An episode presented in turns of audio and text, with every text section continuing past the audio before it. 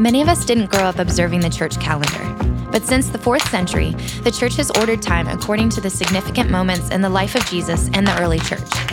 This calendar begins with the celebration of Advent, a period of four weeks leading up to Christmas, when we celebrate the first coming of Jesus, the Son of God, and we anticipate his second coming.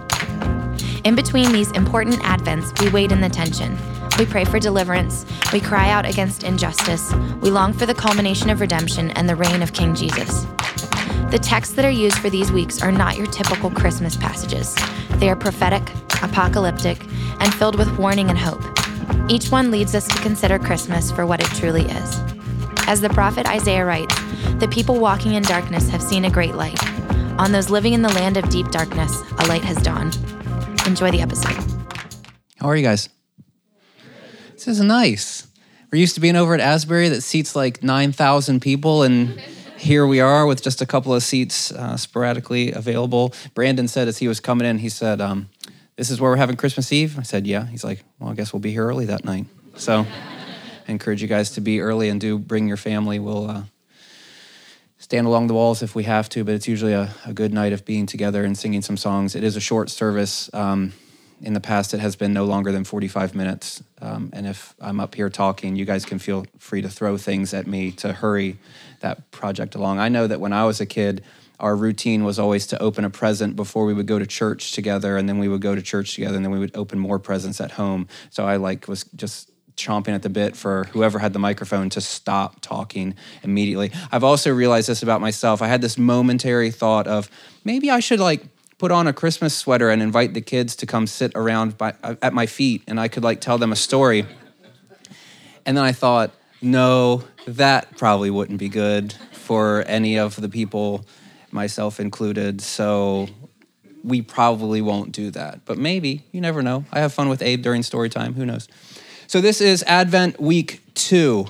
Last week, we were looking at a text in the book of Isaiah. And just to bring you guys up to speed, the way that we do Advent here at the Restoration Project is we look at the lectionary. The lectionary is a selection of four different passages in the Bible. You have an Old Testament reading, you have some sort of poetic reading, usually a psalm, you have a New Testament reading, and then you have a gospel reading. Uh, so you have two New Testament readings, maybe a third if they decide to take a, uh, their poetry into the New Testament. Then you have an Old Testament reading. And these passages that, that we've been looking at over Advent and that we're going to look at over Advent, they're not really Christmassy.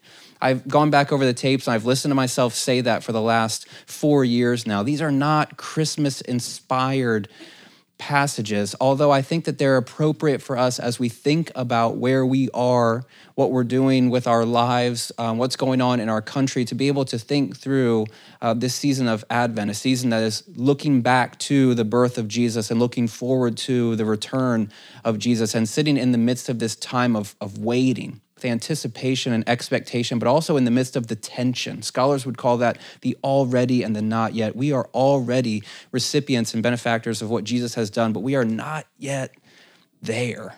There's problems in our lives and there's problems in the world, and we feel that tension at times. And sometimes these passages in the Advent lectionary cycle, they bring this to bear for us. Last week we were looking at um, a selection from the book of Isaiah.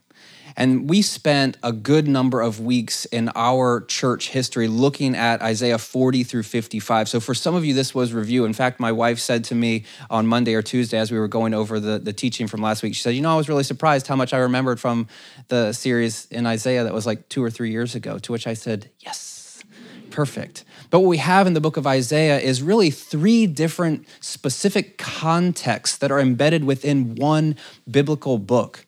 It goes through what is known as the pre exilic period, the exilic period, and then it moves into the post exilic period. And for most Christians, nobody really cares about exile. Nobody really talks about the exile of Israel and Judah in the Old Testament and how monumental that was for these people.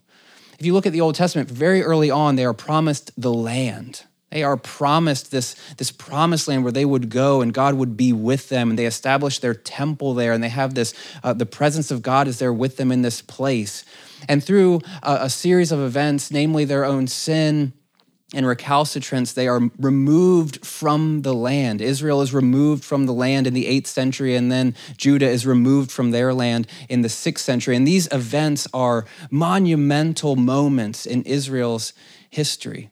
The first 39 chapters in the book of Isaiah focus on this pre exilic period where you have the 8th century prophet Isaiah ben Amoz. Say Isaiah ben Amoz and he's talking about these things are going to come for you. They're going to happen unless you repent. There's this, uh, this prophetic message of, of call and repentance that Isaiah is trying to get these people to observe, to remove, to remove themselves from their sin and to go into a different direction. But that doesn't happen, and they, they face exile. And this is an important moment in Israel's history. And this happens in 586 BC. And you can see that there's a big gap of time between Isaiah 1 through 39 and, and the, the focus of the text there. And when exile happens in 586, there's a period of 130 or so odd years in between these moments. And when Judah is removed from the land and the Babylonians come and they take them away from their people, from their homes, from their temple, from their God, from, from everything that they've known and, and loved there's this moment where they begin to ask the question of who are we? What are we doing? Does God even care about us anymore?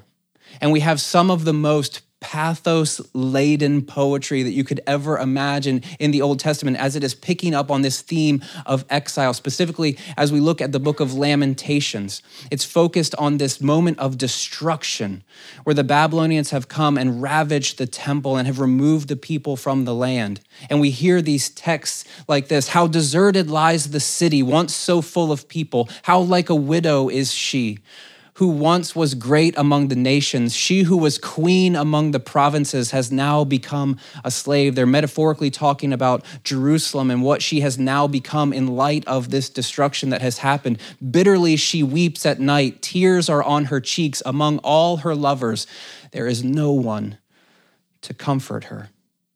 The text continues in verse 9 Her fall was astounding, there was none to comfort her. Verse 17 Zion stretches out her hands. This term of Zion refers to Jerusalem and, and God's rule in this city. Zion stretches out her hands, but there is no one to comfort her. And then finally in verse 21 people have heard my groaning, but there is no one to comfort me. Jerusalem is metaphorically speaking of herself. There is no one to comfort her in her affliction.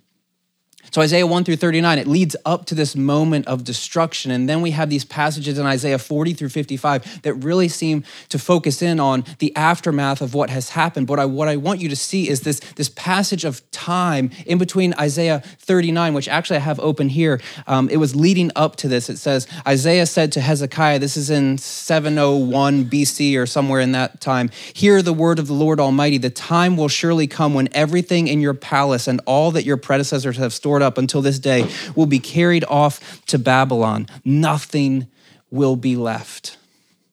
Everything that these people know and every bit of familiarity that they have has been taken from them. And then as we turn from Isaiah 39 and we move into Isaiah 40, there's a period of about 150, maybe even 160 years of silence.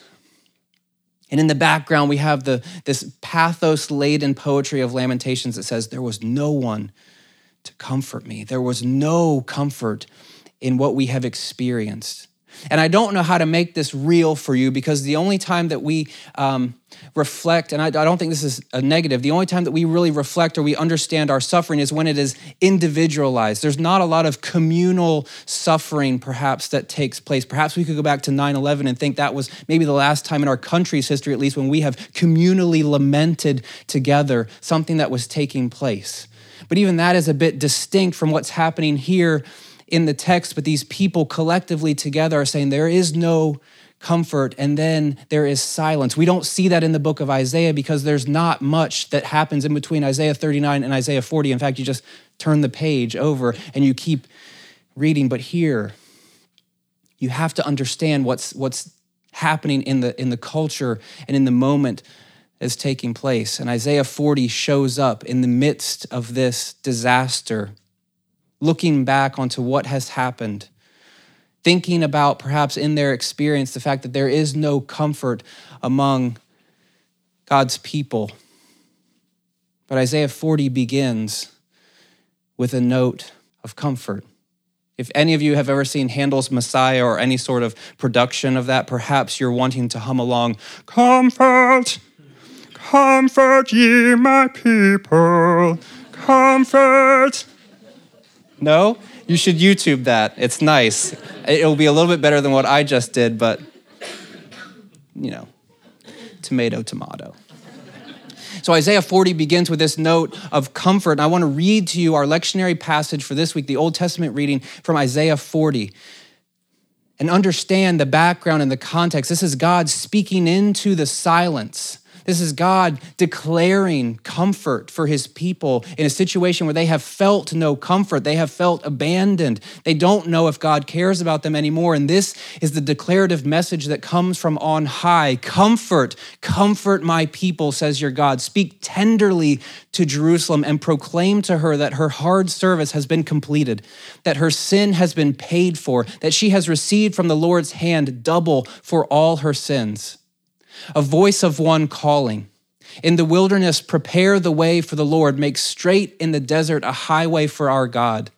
Every valley shall be raised up, every mountain and hill made low. The rough ground shall become level, the rugged places a plain. And the glory of the Lord will be revealed, and all people will see it together, for the mouth of the Lord has spoken. A voice says, Cry out. And I said, What shall I cry? All people are like grass, and all their faithfulness is like the flowers of the field. The grass withers and the flowers fall because the breath of the Lord blows on them. Surely the people are grass. The grass withers and the flowers fall, but the word of our God endures forever.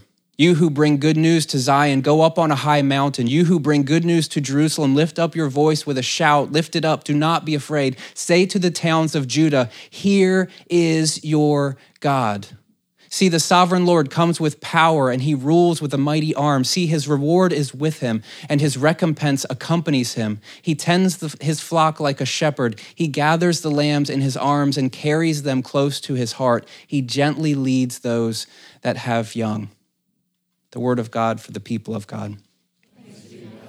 It begins with this note of comfort. Now, this might be a familiar passage to some of you. This is probably one of the most notable passages in the entire book of, of Isaiah. But in order to understand this, I think that we have to interpret the culture. I was reading this really good book this past week, and sometimes my studies kind of dovetail accidentally. And this is one of those moments. I was reading this book on Genesis 1 and understanding the cultural context in which this passage of scripture was written. But the author says when we read a text written in another language, obviously he's referring to the Old Testament text that's written primarily in Hebrew, but we do have a few passages in uh, Aramaic, not any of the ones that we're looking at tonight. When we read a text written in another language and addressed to another culture, we must translate the culture as well as the language if we hope to understand the text fully. Sometimes we think that our job is over when we get a good English equivalent from the Hebrew or the Aramaic or the Greek text.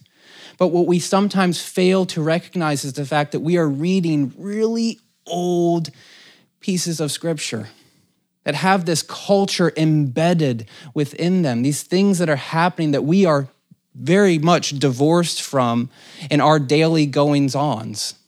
The goings on of going to Rise Up or Main Roots, figuring out if we're going to get a pumpkin spice latte or a flat white or a double shot espresso or what have you. Like, I'm kind of putting myself in a corner here. I do a lot of my work in a coffee shop, so excuse me. Um, usually it's not that big of a decision. We already have those things mapped out. But in order to understand the Old Testament, you have to understand the culture as well as the words on the page. Now, doesn't that look fancy? Nachamu, Nachamu Ami, Yomer Elohechem. Comfort, comfort my people, says your God. Now, what's interesting about this in English, it doesn't necessarily come through that this is a this is a divine command, a plural to the people. And the only way that you can really reckon this in English is by saying the colloquial term y'all because you can be singular or plural. And it's funny to see some of these eloquent Hebrew instructors that have lobbied for bringing back the term y'all so that we know if it's a plural or not, but the text could be translated not really. I mean, this would be a, a, worthless translation of the Bible that no one would buy, although back in the day there was a text called, um, oh gosh, the something about, there was some colloquial English text that was like the message, but back in the 1900s. I don't know. It, okay, I'm, I think only Josh Revel knows what I'm talking about. Okay, this is like, hey, y'all comfort. Y'all need to go comfort my people. This is God giving a command to a group of people to go give comfort to those who have no comfort. In other words, God is commanding the people, go do this. This is an imperative that He is giving to people. Now, this is interesting uh, the first thing that we need to note, though, is this is a message of comfort in the midst of no comfort. Remember those texts from Lamentations that are roughly contemporaneous with what we're looking at in the book of Isaiah. There was no one to comfort her, no one to comfort her. There was no one to comfort Jerusalem because of what she has experienced, because of what she has felt in this destruction from the Babylonians. This, however, is a message of comfort that shows up in the midst of the silence where God says, I have a word that needs to be spoken right here and right now for these people who feel ostracized and oppressed and marginalized. And I'm speaking in comfort and I'm speaking to you guys to go and do it, which raises the very interesting question to whom is God speaking? Now, I've been wrestling with this for a little bit of time here because this is something that might be deemed scary slash controversial slash file this away in I don't know what the heck I'm supposed to do with this sort of stuff. So, visitors, welcome. The rest of you, this is what we have been working for for a long time to be able to engage with this sort of stuff in the Bible and to make sense of it. Remember, we're not just trying to exegete the words on the page, we're also trying to exegete the culture in which this text was written. And this is our question to whom is God speaking? Walter Brueggemann says it's widely accepted by scholars that the plural of address is spoken to members of the divine council, the government of Yahweh in heaven that is peopled by angels and messengers. So far, so good? Another scholar, this is Paul Hanson, he says, What we find in Isaiah 40 is a view of the divine realm that was widespread in the ancient Near East in biblical times. And this is exactly how people, in my opinion, should be reading the Bible, set within its context so that we can understand what is going on. It portrays the deliberations of an assembly of the gods that was believed to order and govern the universe. So far, so good? No, probably not. This is, this is crazy stuff here. But what we see is a picture of this divine council and God at the head of the boardroom saying, Comfort my people. Who's ready? Who's in? Who's going to go? And around the table are angels and messengers and other rival gods, but God is in control of what's happening. This is the message that we seem to see in the book of Isaiah, specifically in chapter 40. I'm going to give you some text where this comes to, to bear. Uh, in the classic story of Job, we hear Job, he is righteous, and um, there's this testing that happens in the first chapter or so of the book that sets the entire story of Job's suffering and Job's uh, pain and, and suffering. And the way that this story is set up in the Old Testament, in chapter one, it says, One day the divine beings, the NIV translates this as angels. Literally in the Hebrew, it's the sons of God, which shows up throughout the Old Testament quite often. The English translators do different things with it. On the uh, one day, the divine beings came to present themselves before the Lord, and the adversary, in the NIV, it would be translated Satan, but literally in the Hebrew, it's the Satan. Say the Satan. This is not a proper name in the Old Testament. This is a common noun as it shows up in this passage. And again, the idea is that as God sits at the head of the boardroom, there are different people around the, the table, and the Satan, the adversary, is one that has some plan up his sleeve. In Psalm 82, we see other sorts of passages that seem to assume these other characters. God takes his stand in the divine council at that boardroom table. He gives judgment among the gods. How long will you judge unjustly by granting favor to the wicked? Give justice to the lowly and the orphan. Maintain the right of the poor and the destitute. Rescue the lowly and the needy. Deliver them from the power of the wicked. In this passage, God is ticked because of the mismanagement of the people around the table specifically how they have led kings and other people here to rule and to have a lack of justice for these folks. In Psalm 89, God is respected in the council of the holy ones. God is awesome and revered more than all those around him. Who is like you, Lord God of heavenly forces? Mighty Lord, your faithfulness surrounds you. All throughout the Old Testament, particularly in the poetic text, we have these comparisons. Who is like you, God? And at times there is no um, downplaying of these other figures. The point is to exalt God above everyone else in the text. And now, this is one of the strangest passages in the Old Testament, in my opinion. But this is 1 Kings 22. Then Micaiah said, Now Micaiah has been enlisted to prophesy, but the king does not want Micaiah to prophesy because they always know how Micaiah's prophecy is bad news. He's kind of like the Debbie Downer of the bunch. But here in this passage, Micaiah says, Listen now to the Lord's word. I saw the Lord enthroned with all the heavenly forces, all of the hosts of heaven stationed beside him. At his right and his left, the Lord said, Who will persuade Ahab, the king, so that he attacks Ramoth Gilead and dies there? There were many suggestions until one particular spirit approached the Lord and said, I'll do it. I'll persuade him. And now, this text only makes sense if you have this idea of the heavenly boardroom in mind where God is sitting at the head of the table saying, Who's going to go do this? And then a spirit says, I'm going to go do this. The text does get weirder as it, as it continues. How, the Lord asks, I'll be a lying spirit in the mouth of all the prophets, he said. The Lord agreed, You will succeed in persuading him. Go ahead. So now, since the Lord has placed a lying spirit in the mouths of every one of these prophets of yours, it is the Lord who has pronounced disaster against you. This is all very weird, correct? This is stuff that we don't usually talk about in church, correct? This is the moment when I'm up here and I have a microphone and I'm thinking, there might be wisdom in that.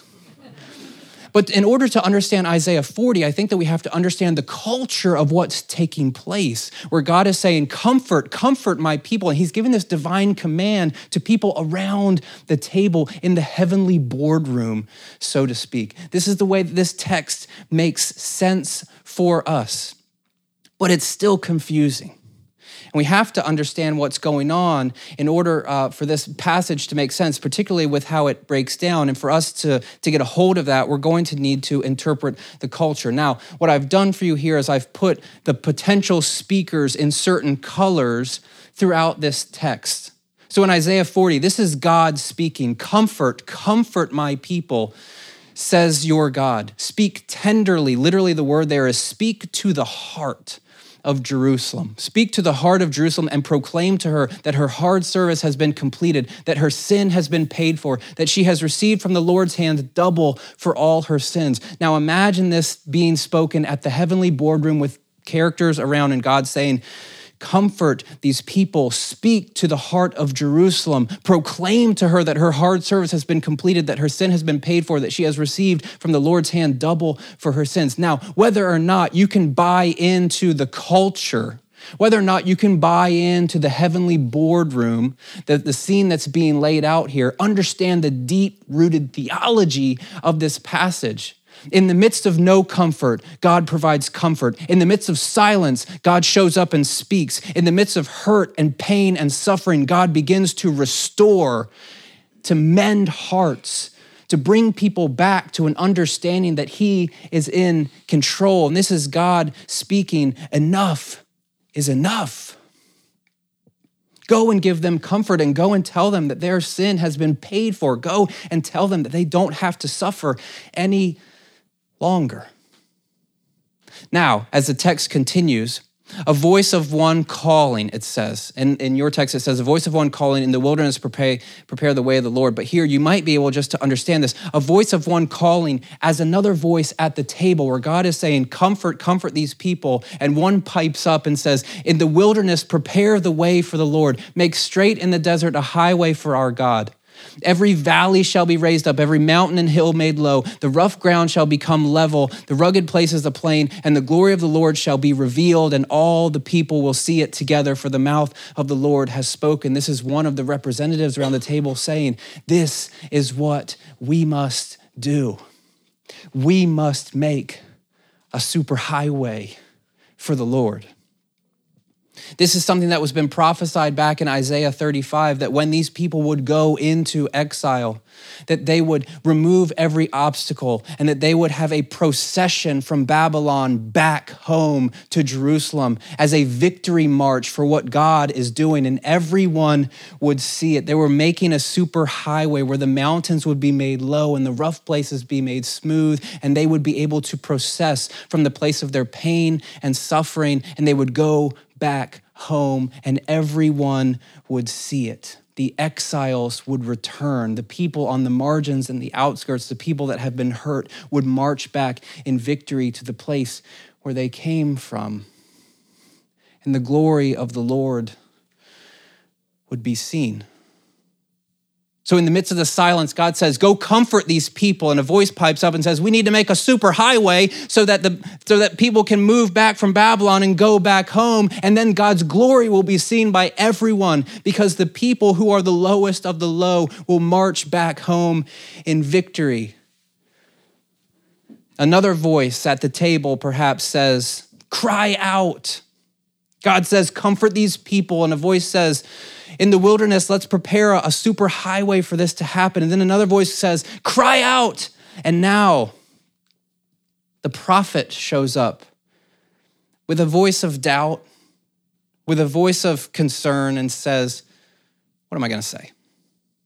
The text continues in this uh, negative sort of way that, that fits in with a lot of this other text throughout Isaiah. Even in 40 through 55, there are these interchanges between God who says, I will not leave you, I will not forsake you, I have you engraved on the palm of my hand. And the people, as they respond, Well, you've been gone.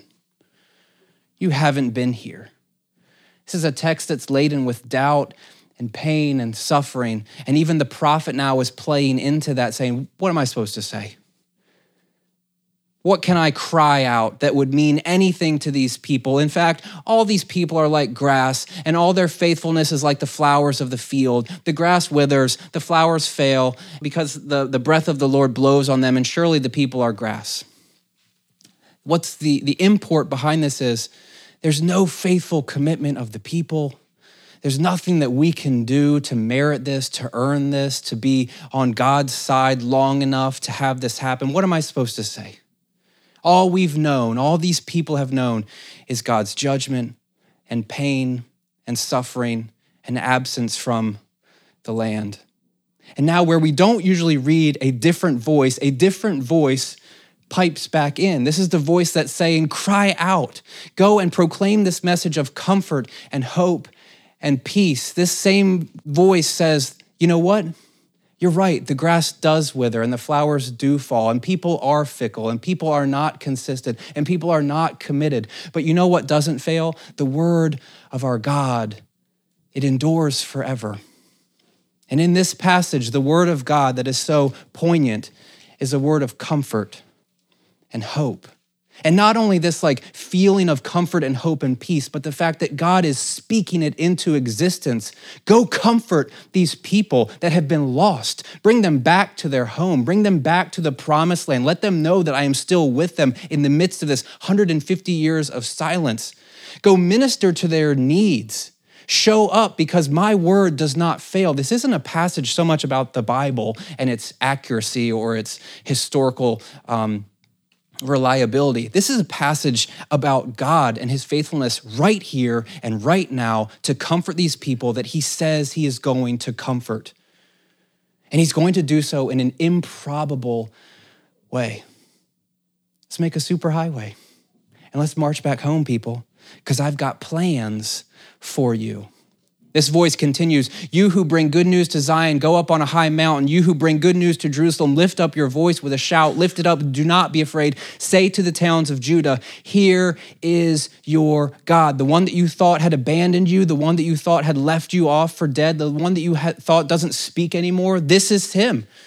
And here we are and go and shout this good news on the mountaintops this this uh, this massive restoration that god is bringing about right here and right now. Don't be ashamed to tell the people in your life what's going on. See the lord he comes with power. He rules with a mighty arm. He, his reward is with him. His recompense accompanies with him. God is strong. God is a warrior in this passage, but then the metaphor it shifts. God is powerful and can release you from captivity, but he tends you like a flock. He gathers the lambs in his arm and he carries them close to his heart. I like talking about this because this is interesting to me, but in the Old Testament, one of the um, metaphors that is used for forgiveness more often than anything else is God carrying our sins. And here in this passage, we see God carrying his people and bringing them back to the place that he has promised to them and allowing them to feel, perhaps for the first time in a long time, that they are cared for, that they are loved. And this might not be the best reading of the text, but some of you guys, you need that. You need to be reminded that God is not only a strong warrior who can take care of his business, but God is also a shepherd who carries you close to his chest, who has not forgotten you, who has not left you off to the margins and the outskirts, but cares for you and the people around you, if we are able to shout, Here is your God, that's a message that we should be sharing. This all is bad news for the empire. The people that are in charge, the Babylonians who have all the cool weapons and all the cool stuff and the huge armies, when they hear this word that God is going to bring his people back, this is bad news for them, but this is good news for the exiles. This is good news for the people who have been displaced. This is good news for people that don't have a home. This is good news for people that no longer have the religious symbols that have made their lives significant up to this point. This is good news for the people that thought that God was silent. And now, with this background in Isaiah chapter 40, some of the questionable stuff about the the, the table and the people around it, all we can hear is God is sending a message of comfort to this people in the midst of the silence and in the midst of the brokenness, about to do a good and new work, to bring them back, to march them back home in power and victory, to reclaim, in a sense, his relationship with them. And this is the image that the gospel authors use to describe the work of John the Baptist. Now it says in the book of Mark, it says, the beginning of the good news about Jesus, the Messiah, the Son of God, as it is written in Isaiah the prophet, I will send my messenger ahead of you who will prepare your way. A voice of one calling in the wilderness. It's interesting how in the Old Testament text, the, the way that it's translated is usually a voice calling out, comma, quotes, in the wilderness. But here in the New Testament, they're bringing all this together. A voice of one calling in the wilderness comma, quotes, prepare the way for the Lord, make straight paths for him. This was John's message. This was John's um, work that he had to do was to prepare this way. And so John the Baptist appeared in the wilderness preaching a baptism of repentance for the forgiveness of sins. The whole Judean countryside and all the people of Jerusalem went out to him confessing their sins. They were baptized by him in the Jordan River. John wore clothing made of camel's hair with a leather belt around his waist, and he ate locusts and wild honey. Side note I grew up in a home that was somewhat strange around the holiday of Halloween, and I dressed up like John the Baptist one year, and I had like a toga of fur and a belt. Mom does not believe that that happened, but I know it. We just can't find the pictures. And this was John's message After me comes the one more powerful than I, the straps of whose sandals I am un- not worthy to stoop down and untie. I baptize you with water, but he will baptize you with the Holy Spirit. And what we have in the wilderness with this crazy guy with the fur toga and a leather belt, he's preparing another superhighway where the people who are pledging their allegiance now to, to go in a different direction, to follow God, and now to follow God through the acts of Jesus, they would march back victorious. Every hill would be made low and every rough place would be made smooth so that they could walk back and that the glory of God could be seen and demonstrated again in a surprising way. In the Old Testament, it's through the reclamation of uh, an Old Testament people brought out of exile to march back home. And in the New Testament, it's through Jesus and through his work in healing and teaching and loving to the point of death, to say no to the empire. And we see this victory march that leads him all the way back to Jerusalem, the place where they're supposed to go in the Old Testament, but where Jesus is leading these people as we see him going up to the gates. He knows that they don't really quite know what they're signing up for. This whole idea of taking up your cross and following Jesus is a march, in a sense, to your own death.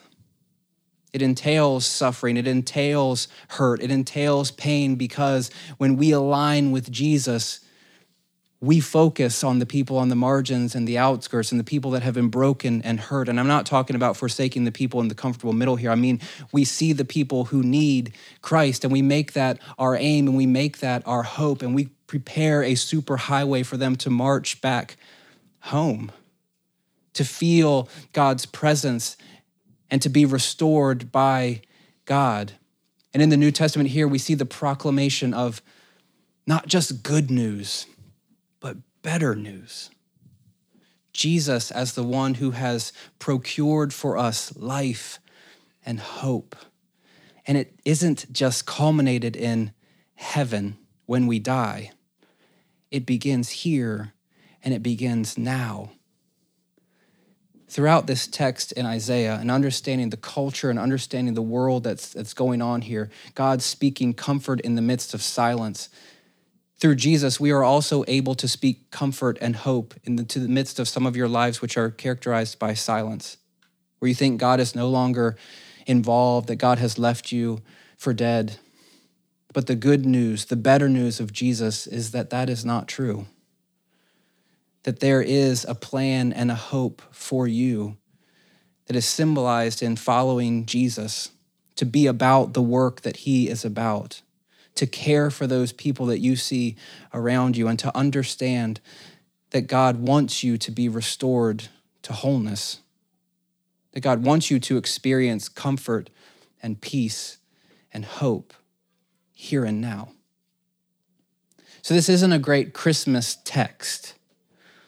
But what we see in this passage is a hope that as we look back to the infant baby Jesus who showed up into this world of brokenness and hurt and pain to become one of us, to identify with us, and ultimately to put sin and death to death, we also get to anticipate his glorious um, return and our participation in that, and how that is symbolized with this walk on the superhighway that proclaims, Here is our God.